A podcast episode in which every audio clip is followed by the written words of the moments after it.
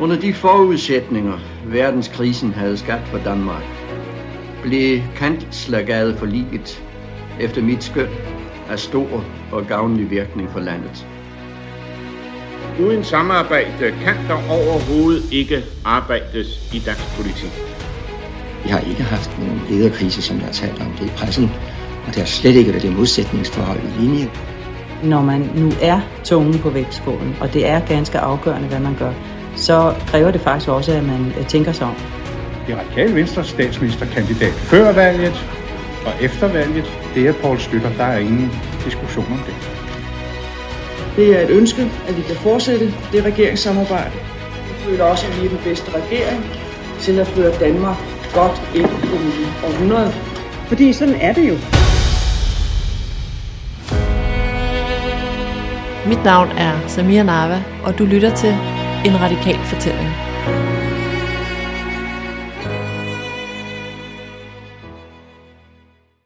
Jeg er endnu en gang taget til Aarhus øh, for at optage et afsnit af podcasten En Radikal Fortælling. Og i dag så øh, skal jeg mødes med en helt særlig kvinde. Det er Elisabeth Arnold, der er dagens samtalepartner. Jeg glæder mig enormt meget til at mødes med Elisabeth. Øh, hun har inviteret mig på frokost hjemme hos sig selv her midt i Aarhus C. Øh, jeg har taget færgen øh, og øh, kørt ud af færgen her for et kvarters tid siden. Det lå ikke så langt fra havnen.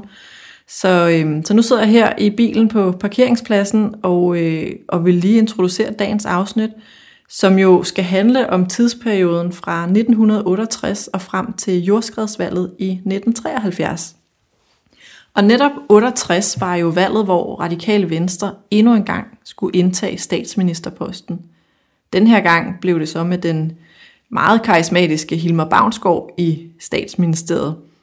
Øh, I øvrigt var den her tidsperiode jo også øh, en tid, hvor EU eller EF var øh, til stor debat, både rundt om i samfundet, men jo også i særlig høj grad i radikale venstre. Og lige netop øh, EF-afstemningen blev udslagsgivende for, at Elisabeth Arnold meldte sig ind i partiet.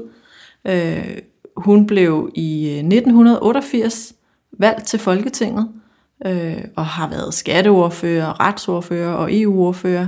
Hun har også været medlem af Folketingets præsidium, og så ikke mindst medlem af Folketingets Europaudvalg, hvor hun sad som den første kvindelige og i øvrigt også første radikale formand for Europaudvalget.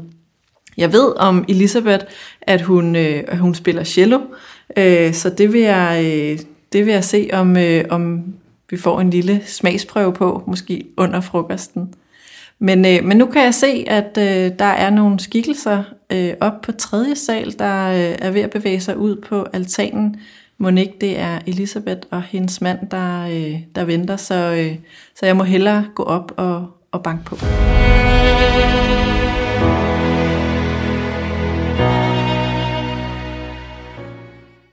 Hej Elisabeth.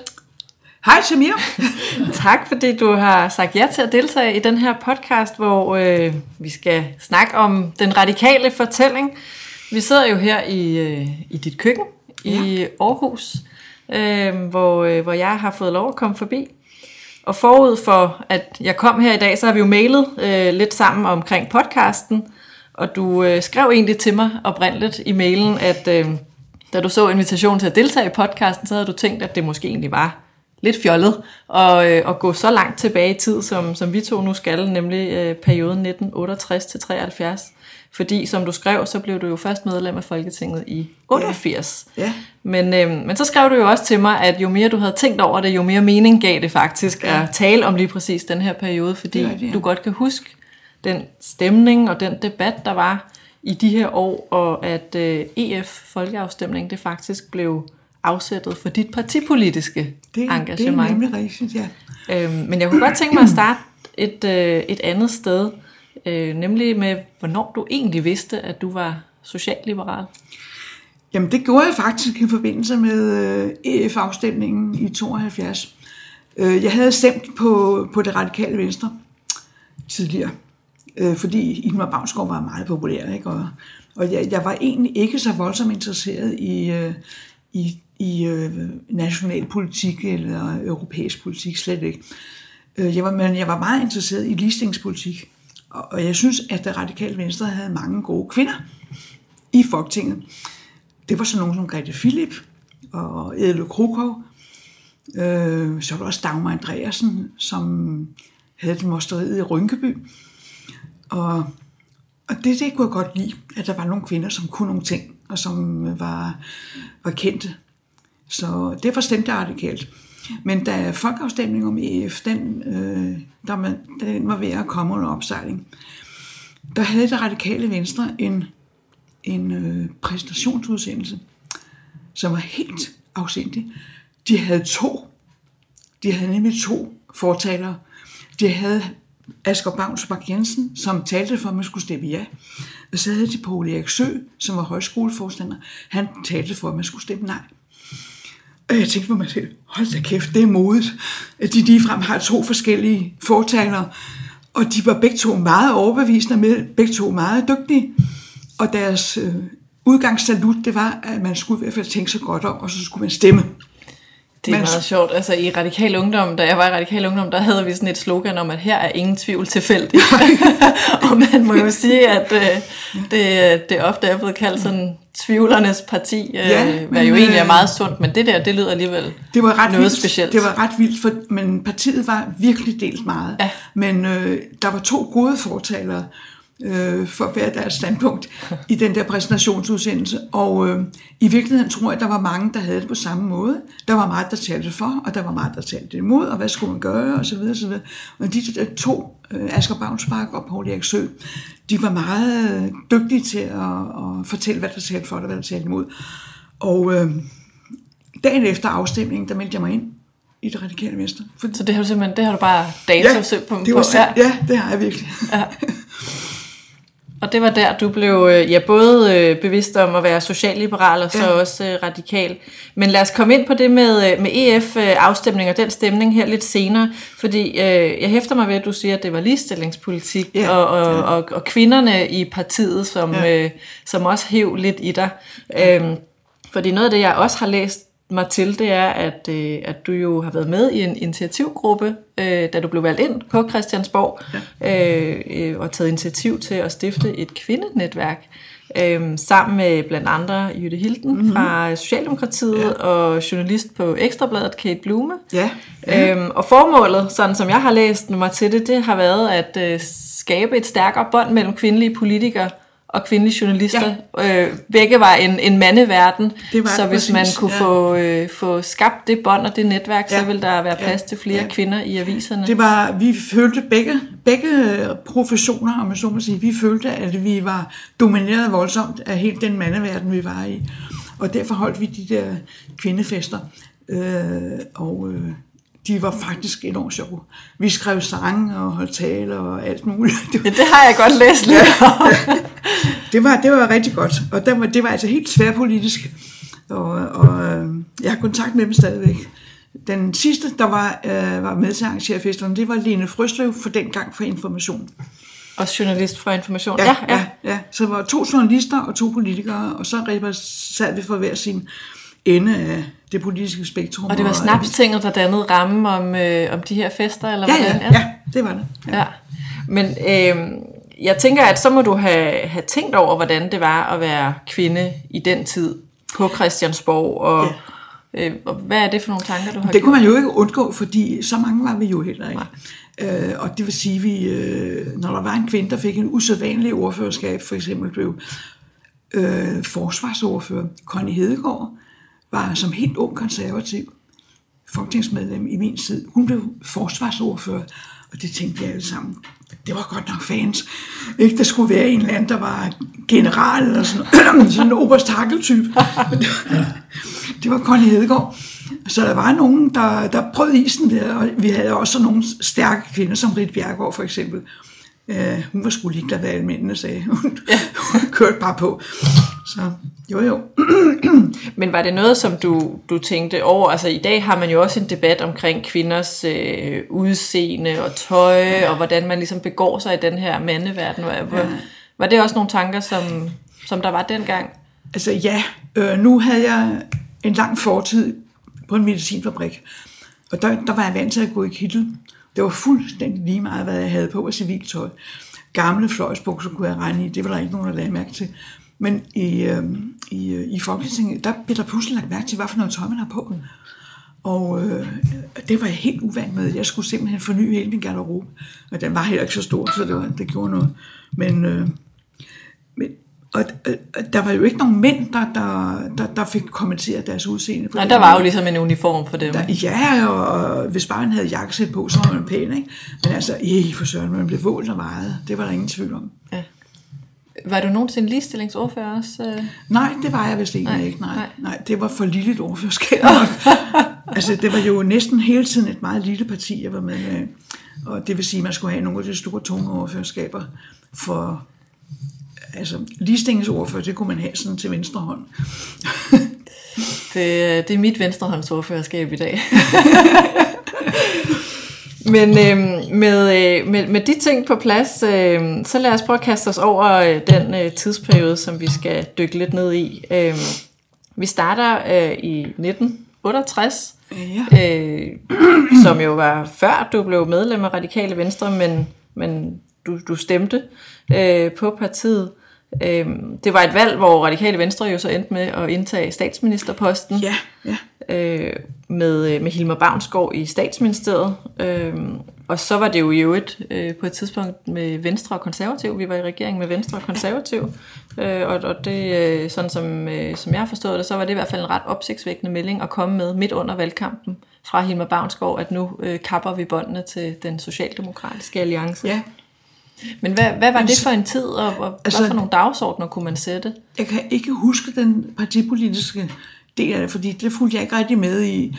Øhm, det kom først senere, men øh, det var jo en tid med oprør på alle mulige måder. Det var øh, studenteroprør, og det, der, det kunne vi også mærke, det hvor jeg læste på universitetet. Jeg blev først færdig i marts 69 med mine studier, og vi havde nogle møder på universitetet, hvor vi gjorde oprør mod professorvældet, og hvis vi ville klage over noget undervisning, eller klage over et eller andet, så var der ingen sted, vi kunne gå hen.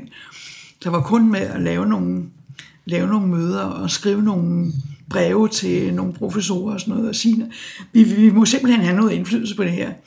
Vi fik havde nogle, nogle fag, hvor vi var meget utilfredse med undervisningen, og det, der kunne vi simpelthen ikke komme nogen vej. Så der var i høj grad brug for noget oprør. Men, men øh, det var ikke noget, som jeg deltog. Jeg var ikke på nogen barrikader på nogen måde. Det var jeg ikke. Du var ikke ude og demonstrere? Nej. Øh, nej. Nu, men øh, øh, jeg har lige tænkt over, for jeg har lige læst en, en lang, lang bog om øh, af Ma- Madeleine Albright, som jo er tjekke. Og hun har beskrevet nogle af de øh, vanskeligheder, som Tjekkoslovakiet havde i, øh, i hele perioden fra, fra 30'erne og op til faktisk til 68. I 68, der kom det der forår i Prag. Og jeg kan huske, at vi sad på det kollegium, hvor jeg boede på det tidspunkt, øh, om sommeren, fordi jeg skrev speciale, så det var lige før jeg var færdig. Og der havde vi lejet et fjernsyn, så vi kunne følge med i fjernsynet ude i køkken, hvor jeg boede på kollegium. Og, og dengang havde man jo ikke computer eller noget som helst, eller heller, fjernsyn var også meget, det var meget eksklusivt at have det. Men imens vi sad der på køkkenet på kollegiet, der kunne vi se i fjernsynet, hvordan russerne kørte ind i Prag i 68. Så det var i høj grad et, et, en tids, et tidsrum, hvor man fulgte med i, hvad der skete i den store verden. Det var ingen spøg. Nej, nej. Nej, det kan jeg forestille mig. Øh, men, men du husker ikke, øh, du husker ikke øh, Hilmar Bavnsgaard og Radikale Venstre fra den tid? Altså, hvad var det for nogle dagsordner, som, som partiet satte? Jamen, det var, vi kørte meget på økonomien. Ja, ja. Det var det. Altså sådan noget som miljøpolitik, det var ikke opfundet dengang. Ikke nu, nej. Nej, ikke nu. Men det kørte meget på økonomien om, at man skulle, øh, man skulle holde orden i, i statens husholdningsbudget, og øh, det gik meget på ansvarligheden, og, øh, og øh, så var der det store punkt, som jo er var et problem for, for mange radikale, eller for mange af de andre, som skulle samarbejde med os. Det var vores øh, pacifistiske bagage. Ikke, at vi skulle skære ned på forsvaret, og de konservative, som vi var i regering med, de ville jo det modsatte. Så der skulle man virkelig have holdt tungen lige i munden. Og så var øh, perioden her frem til 73, var jo også, øh, som, vi, som vi kom ind på til en start, jo også en tid, hvor Danmarks forhold til øh, EF ja. øh, eller EU ja. blev flittigt debatteret, fordi Danmark var jo ikke med i, øh, i EF fra begyndelsen. Øhm, og, og, og prøvede jo også, altså det var jo RKV-regeringen, der tog initiativ til at lave et, øh, et nordisk samarbejde. Nordic, ja. Øh, ja, lige præcis ja. om, om, ja. om en 12-union, og man ja. var også ret langt i det, ja. øh, da, da Storbritannien lige pludselig, øh, da man søgte om optagelse for tredje gang, der var vejen banet, og Danmark øh, så sit snit til at komme med ind i EF-samarbejdet. Ja, altså sådan som jeg har læst i, øh, det er forholdsvis i øh, biografierne om Jens Otto Krav, øh, fordi det var ham, der kom før, øh, før øh, RKV-regeringen, der var det, at han mente, at Tyskland var jo medlem af EF, og en stor del af vores eksport var baseret på eksport til Tyskland, men en anden stor del, det var eksport til England. Og hvis England også gik med i EF, så var vi simpelthen nødt til at gå med, fordi ellers ville vi miste en stor øh, mulighed for, for samhandel at det ville i hvert fald blive, blive dyrt og besværligt. Ja. Så det var sådan, at, at hvis, hvis England gik med, så gik vi også med. Mm. Og, og Danmark ansøgte jo faktisk sammen med, med Storbritannien af to omgange, ja. øh, hvor, hvor øh, der blev afvist øh, at, øh, at blive optaget i, ja. i fællesskabet. Ja. Men, øh, men tredje gang var så, øh, var så ligesom lykkens gang. Ja. Øhm, men, men hvad, det kom du også lidt ind på før, altså det var jo det var jo en tid med, med hæftig debat omkring kan man øh, sige. EU ja, i, i ja. Danmark, men jo også i radikale venstre. Meget høj grad. Det var en, øh, det var, det var en, det var, det var ret ondt indimellem os, og øh, man blev som nyt medlem, hvad jeg var i 72, der, der blev man altid målt på, er du for eller imod?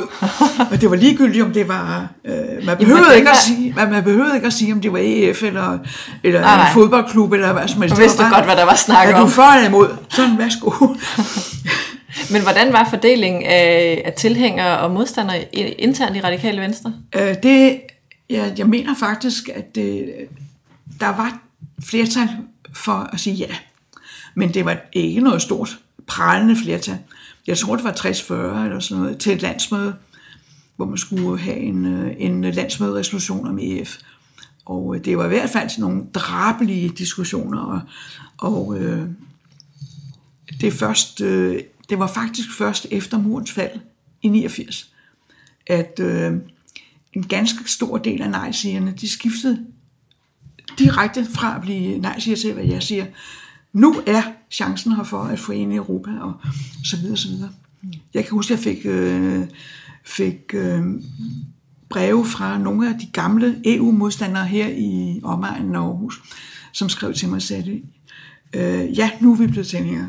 Ja, nu er det sket. Det med murens fald, det var meget afgørende. Det var afgørende. Og inden da, der var det altså indimellem ret besværligt, fordi øh, så kunne man risikere at sidde til et vælgermøde i forbindelse med valgkamp, hvor man havde en fra Folkebevægelsen mod EU, øh, mod EF, siddende lige over for os. Vi var fra samme parti. Ja. Det var faktisk det var faktisk ubehageligt.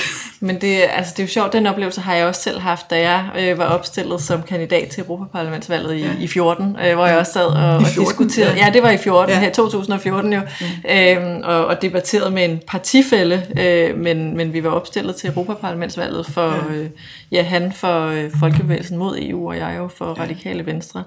Øhm, men, men hvad var det, der var afgørende for dig, for at du var ja-siger? Altså, når, når nu man som radikal egentlig næsten 50-50 kunne falde ud til begge ja, sider. Ja. ja, men det var, at jeg grundlæggende er for internationalt, internationalt samarbejde. Jeg er meget tilhænger af internationale aftaler og af handelsaftaler og gensidige aftaler om at give hinanden hjælp til alle mulige ting og sådan noget. Det synes jeg, det, det har altid passet mig godt.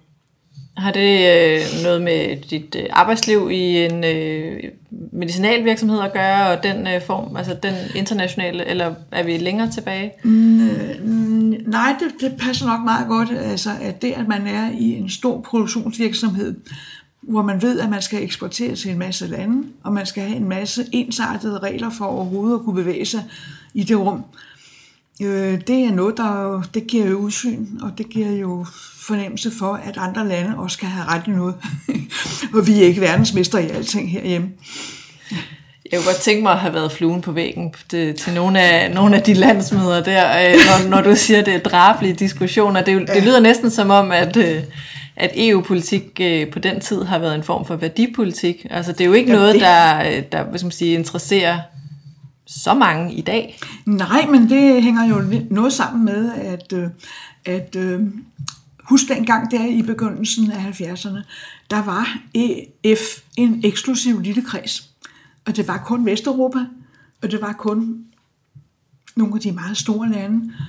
Ja, det startede med Tyskland. seks lande jo. Ja, Benelux, som altså hænger sammen, og så Italien, øh, Italien, Tyskland og Frankrig. sidste været? Ja, ja, Frankrig, Tyskland, Ja, Italien, og så de tre Benelux. lande der, ja. Benelux, det var faktisk en lille eksklusiv kreds. Og der var så mange øh, af os andre, der var godt klar over, at Europa talte jo, Vesteuropa talte mange andre lande. Og så først muren faldt, så blev landet antallet jo fordoblet. Lige pludselig. Og så... Øh, øh, derfor var, var, var diskussionen meget om, at Danmark øh, virkelig skulle, blande sig, skulle melde sig ind i den der lille eksklusive kreds af velstående lande. Fordi det var også lidt, øh, lidt øh, det var lidt ubehageligt at tænke på, at man blandede sig, eller at man meldte sig ind i en kreds af rige lande, og så kunne resten af verden sejle sin egen sø. Så det var det, der faktisk var øh, EF-modstandernes argument i Radikal Venstre, at vi ikke var- skulle være eliten, magteliten. Og... Ja, eller det, så ville man blive domineret. Ej, der var også mange, der var meget tyskfjendtlige. Ja. Det var jo forholdsvis kort efter, efter 2. verdenskrig. Og så, øh, det var der jo en del, der var. Og så, men, men så hele taget, øh, Tyskland, Frankrig og Italien, det var også Benelux-lande, det var sådan meget udpræget central vesteuropæisk.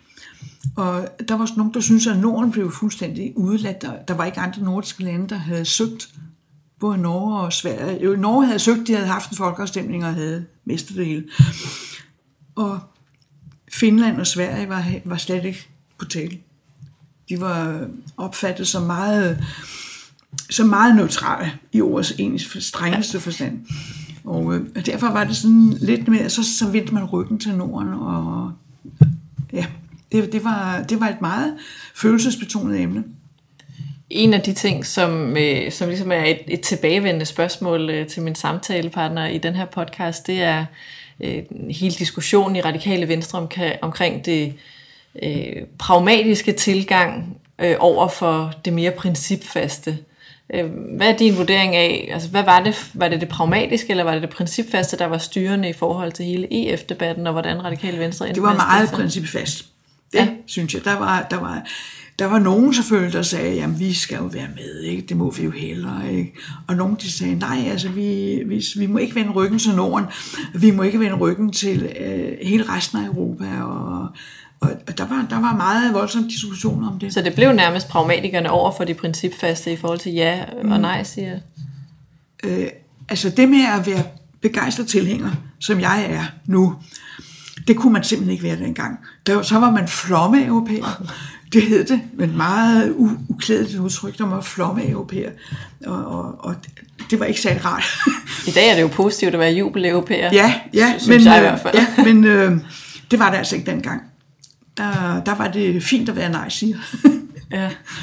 Det, det, det, det er meget sjovt, som, ja. øh, som, som vi har haft den, og jo, jo egentlig stadigvæk også har øh, nogen i partiet, som, øh, som, som holder fast i den øh, EU-modstand. Jo, men, men øh, det er meget sjovt med, med de modstandere, at øh, nogle af dem er faktisk nærmest blevet en slags maskotter.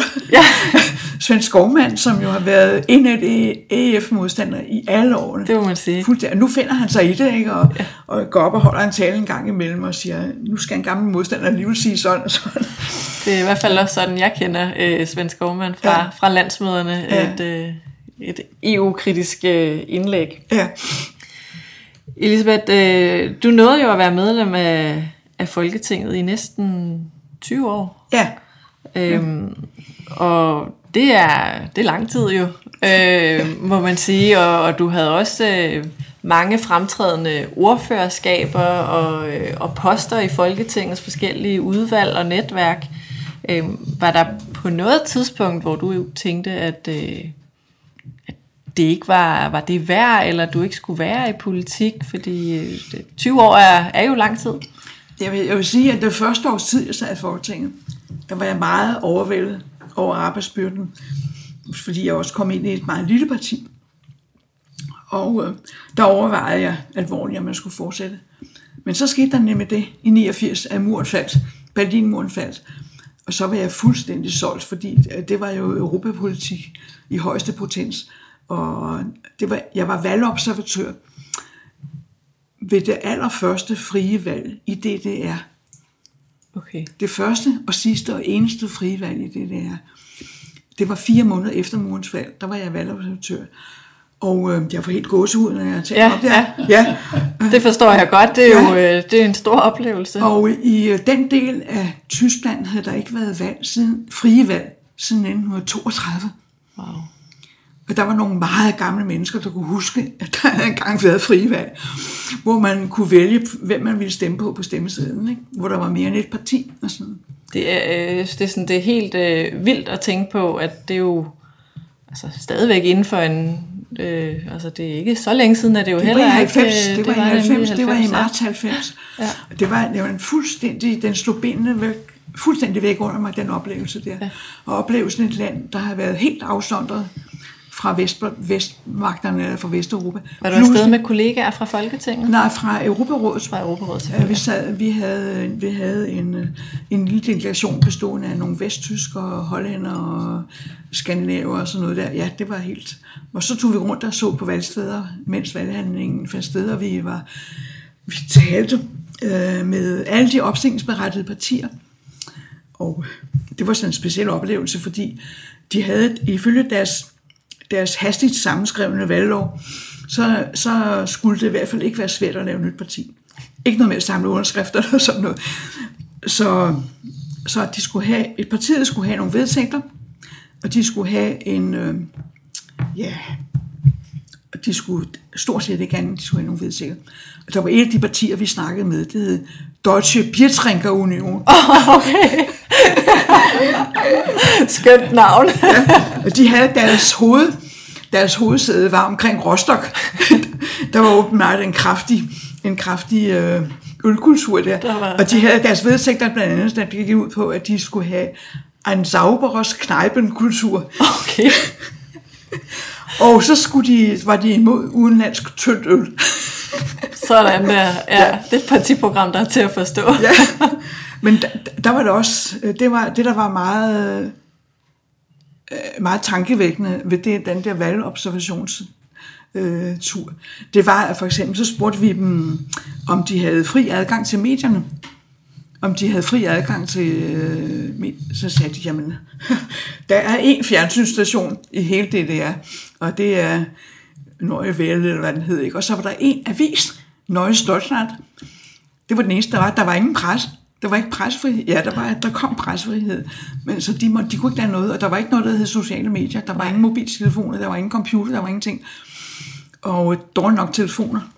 Og så var der nogle af de, de der nye partier, der spurgte os, der kom fra Vesteuropa, de spurgte os, øh, hvordan var det, de havde hørt noget om, at nye partier i Vesteuropa, de alle sammen fik en telefon, når det blev oprettet. Så sagde nej, nej, nej, det er sådan, altså, sådan er det altså ikke. De havde nogle forestillinger om, hvilke vilkår man havde i, i vores del af verden. Det var helt, det var helt syret.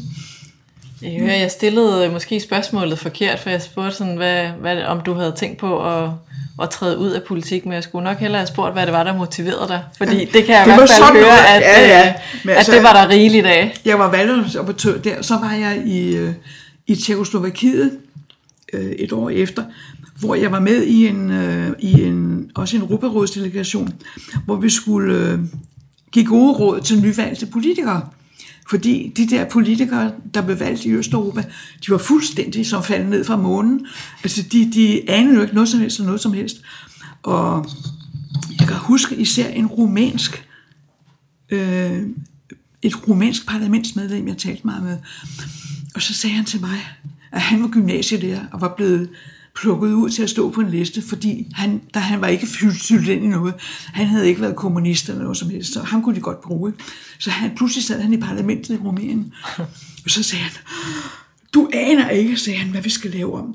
Alle vores lærere skal efteruddannes. Alle vores lærebøger skal skrives om. Al vores nationaliserede ejendom skal tilbage til de oprindelige ejere, hvor de end er i verden. Alting skal laves om. Det, der er intet, der fungerer. Så sagde han så, du, du bor i et af verdens mest velfungerende lande. Hvad får I tiden til at gå med? det er egentlig et godt spørgsmål. Det er, og det er så det. kunne jeg jo kun sige, så tænkte jeg også, hvad, ja, hvad, gør Hvad er det egentlig, vi får tid til? Vi sidder med en masse små tandhjul og stiller på, på skruerne, ikke? og får alting til at fungere endnu bedre. Ikke? Men øh, det der med de kæmpe, kæmpe, kæmpe store samfundsomvæltninger, ja. dem har vi jo ikke mere. Nej, det var nogle meget grundlæggende ting, som de skulle have på plads. Det var helt uoverskueligt. Og, og jeg beundrer jo egentlig også, altså nu her i en tid med sociale medier, og kommunikationen er jo helt vildt nem. Øh, hvis, man, ja. hvis man vil noget, så er der ikke så langt fra tanke til handling nej, i virkeligheden. Øh, så, så, så det giver jo også bare hvad man sige, en, en ekstra stor respekt for ja. dem og alle jer, der, der lykkedes med forandringer, og, og så afgørende og grundlæggende forandringer. Ja, i, altså, i vi gjorde jo ikke så meget. Kan man, vi, der boede i Danmark, vi, vi var jo på den grønne gren. jo, men I eksporterede vel? Det var jo en form for eksport ja. af demokrati. Ja, det var det. Ja, ja, ja. ja, ja. ja. ja. ja. ja. Men der var, jeg kan huske, der var en, en det var jo sådan en bulgar, bulgarsk tandlæge, der var også havnet i fælden, der var kommet det bulgarske parlament. Og hende, øh, hende mødte jeg så et år efter til en eller anden konference. Så sagde hun så, hej Elisabeth, sagde hun så, jeg er blevet kulturminister. Ej, det er sjovt. Det er lidt ligesom, øh, når man sidder der i øh, for første gang i en øh, radikal bestyrelse, og der bliver kigget på en, og kasserposten skal besættes. Det handler simpelthen om at være, være ren og fri af, ja, af alle ja. mulige associationer. Ikke noget snavs i fortiden. Nej. Ikke noget som helst. Nej.